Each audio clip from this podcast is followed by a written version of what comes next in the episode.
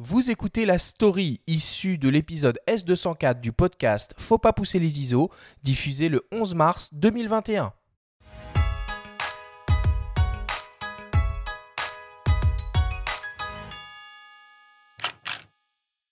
Y a-t-il eu de la vie sur Mars? Depuis août 2012, le rover Curiosity, envoyé par la NASA, s'efforce de trouver des réponses. Sa mission, initialement prévue pour une durée de deux ans, se poursuit encore et s'avère prolifique.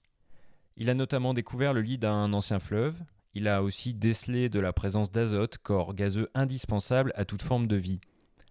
Récemment, il a été rejoint par un autre astromobile. Le 18 février, Perseverance a réussi son atterrissage sur le cratère G0. La NASA a diffusé des images saisissantes de cette séquence, ainsi que des photos, couleurs, dont un panorama à 360 degrés, et un son le premier enregistré sur Mars. Stéphane Lemouelik, ingénieur de recherche au CNRS, au laboratoire de planétologie et géodynamique de l'Université de Nantes, spécialiste des techniques d'imagerie pour étudier la surface des planètes, nous explique le fonctionnement et l'intérêt de la plupart des nombreuses caméras et micros embarqués sur le rover.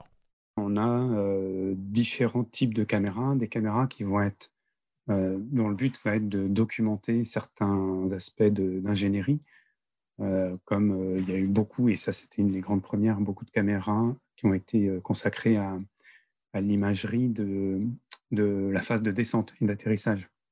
Donc pour la première fois, des caméras ont pris en photo l'ouverture du parachute, par exemple, une phase critique. Ça, on n'avait jamais eu ça auparavant.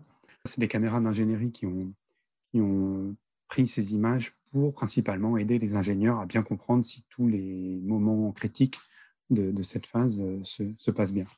À l'avant de l'engin, des caméras ASCAM détectent des obstacles éventuels et optimisent ainsi le déplacement de persévérance. Ce sont des caméras qui ont un, grand champ, ils ont une focale de 19 mm à peu près, donc c'est vraiment un, très grand angle, et avec euh, un œil gauche, un œil droit, ce qui nous permet de faire de la stéréo et donc de pouvoir remonter à la 3D, à la distance des, roches euh, qui sont autour du rover. Sur le haut du mât trône la Supercam, fabriquée à moitié par les Français, à moitié par les Américains. Mais à quoi sert-elle concrètement? Le but de cette caméra, c'est principalement de documenter les endroits qu'on va analyser avec un, laser qui est sur Supercam. On tire un laser au sol et puis on va, avec cette caméra, prendre une image avant et après le tir laser pour voir quelle est la zone qui a été affectée par le, tir du laser. Une zone sur laquelle on va faire des mesures avec d'autres techniques de spectroscopie. Perseverance bénéficie en fait de l'héritage technologique du rover Curiosity. Les améliorations sont nombreuses, qu'il s'agisse de la définition des capteurs ou encore des types d'optiques utilisés. Sur Curiosity, ces caméras étaient en noir et blanc et le capteur faisait à peu près un, mégapixel. Là, sur euh, Perseverance, on passe à un capteur qui fait presque 20 mégapixels euh, et qui devient un capteur couleur. Pour les géologues, c'est important d'avoir euh, la couleur des cailloux pour aider à la compréhension. Le champ de vue est également plus large. On va pouvoir faire des panoramas 360 degrés avec euh, seulement 5 images Navcam sur Persévérance. Sur Curiosity, l'œil gauche était un grand angle avec 30 euh, mm de focale fixe et l'œil droit était un téléobjectif avec 100 mm de focale fixe aussi. La production d'images couleurs va constituer une aide précieuse dans le cadre des recherches scientifiques. On va avoir encore une fois la capacité à avoir des détails extrêmement fins mais avec en plus euh, la, possibilité de voir la couleur réelle des cibles sur lesquelles on, va tirer. Et encore une fois, la couleur, ben, c'est des informations supplémentaires qui vont nous aider à interpréter les images en termes de, de, composition. Le fait de disposer de zoom en lieu et place de focale fixe au niveau de chaque caméra permet d'aller plus loin dans la réalisation de vues 3D et donc des rendus de relief. On va pouvoir avoir des paires d'images, œil gauche, œil droit, pris à la même focale. Donc on peut avoir soit euh, une version grand angle, à gauche, à droite, soit une version téléobjectif, 110 mm de, focale. Ça va nous permettre de, notamment d'utiliser des techniques de photogrammétrie, c'est-à-dire des techniques où on va reconstituer le relief à partir de ces, ces paires d'images euh, stéréo. Et pour la première fois, un son a été capté sur Mars, un événement considérable. Un micro, et en fait deux micros, parce qu'il y, y, en a deux sur le rover, euh, ont pu déjà euh, enregistrer le vrai son sur Mars. Et c'est vrai que c'est une dimension qu'on n'avait pas encore. Donc, euh, c'est assez chargé d'émotions, de fermer les yeux, écouter ces sons. Alors, il faut les mettre sur des bonnes enceintes pour qu'on puisse en profiter et écouter le son du vent, par exemple, sur Mars, dans cette atmosphère raréfiée. Au-delà de l'expérience émotionnelle, l'enregistrement des sons joue un rôle clé dans la recherche scientifique. Étudier très finement le son, les propriétés enregistrées par le micro, ça va nous permettre de remonter à des propriétés physiques de la roche sur laquelle on fait nos mesures. Et on peut également, avec le son, avoir des, informations sur l'atmosphère, la pression de l'air dans lequel l'onde sonore va se, propager. Il y a derrière une nouvelle science qui démarre, martienne, euh, avec la physique finalement de la propagation de ces ondes sonores.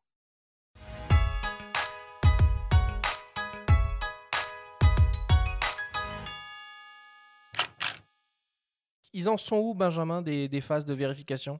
Alors, euh, déjà, on remercie beaucoup euh, Stéphane Lemouelik pour avoir euh, pris du temps et nous avoir consacré une vingtaine de minutes alors qu'il est en plein encore occupé. Il est au chevet de, persévérance à distance en train de vérifier encore les protocoles et toutes les phases de test opérationnels avant de lancer véritablement les phases de recherche scientifique. Mais pour l'instant, tout se passe comme prévu, comme il l'espérait. Donc c'est assez prometteur et c'est vrai que le, premier enregistrement de son, on l'a senti dans, la voix de, Stéphane, ça a procuré une énorme émotion euh, à toute la communauté euh, scientifique. La conception de tous ces outils d'imagerie a nécessité 7 euh, à 8 ans de développement. et dont la, la, fameuse Supercam qui a été à la fois développée à l'IRA à Toulouse en France et en partie aux États-Unis, et, donc une, très belle réussite, un peu cocorico, un peu, un peu, un peu française, mais c'est vraiment euh, une, prouesse euh, technologique. Alors c'est vrai qu'il y a des champs d'application en photo et en vidéo euh, qui sont un petit peu insoupçonnés dans, dans, la recherche scientifique. On l'avait évoqué tout à l'heure avec la nouvelle caméra fantôme. tu t'intéresses à ce genre de, de sujet, Olivier?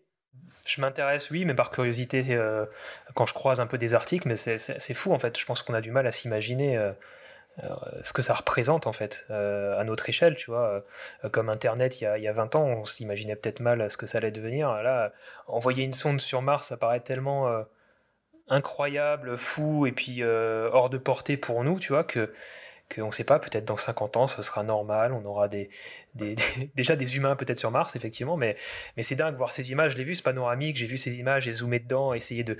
On se prend au jeu, en fait, on est comme des gosses, en fait, devant une photographie qui, que tu aurais prise sur Terre dans un désert qui paraîtrait tellement euh, anodine, en fait, mais quand tu sais que c'est pris sur une planète, euh, une autre planète, c'est dingue d'avoir avoir, ça aujourd'hui.